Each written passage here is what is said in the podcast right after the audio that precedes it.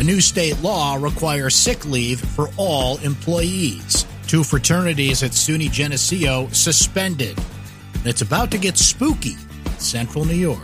This is your Syracuse.com afternoon flash briefing for Tuesday, September 1st, 2020. I'm Brent Axe. A new state law requires private employers in New York to provide at least 40 hours of sick leave each year to all their workers, including part-timers.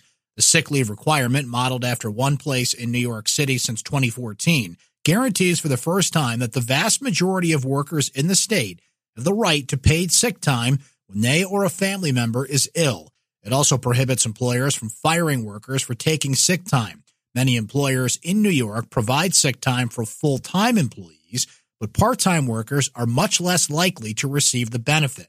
The Community Service Society, a New York City organization that advocates for low-income New Yorkers, estimates the new law will benefit 1.3 million workers, many of them low-wage part-time employees who are not provided sick time by their employers. The State College at Geneseo suspended 2 fraternities and a sorority for violating pandemic rules, becoming the latest campus of the State University of New York to crack down on student behavior and efforts to stop the spread of the coronavirus.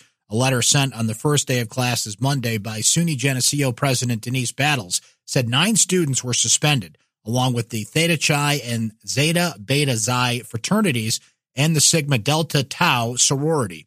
The State University in Oneonta shut down in-person classes for 2 weeks after more than 100 people in the college community tested positive for the coronavirus. The college listed more than 175 confirmed cases on Tuesday. It's about to get spooky in central New York. The creators of Lights on the Lake, Fright Nights, and Lights on Jacob Lane have a new drive-through Halloween experience at Jamesville Beach Park. Duncan Halloween at the Park will happen every night from October 1st through the 31st from 7 to 10 p.m. The price will be $10 per vehicle from Sunday to Thursday and $15 per vehicle on Friday and Saturdays. Tickets will be limited pre-sale only and will be sold per day you wish to go. You can purchase tickets at halloweenatthepark.com. That's your Syracuse.com afternoon flash briefing for Tuesday, September 1st, 2020.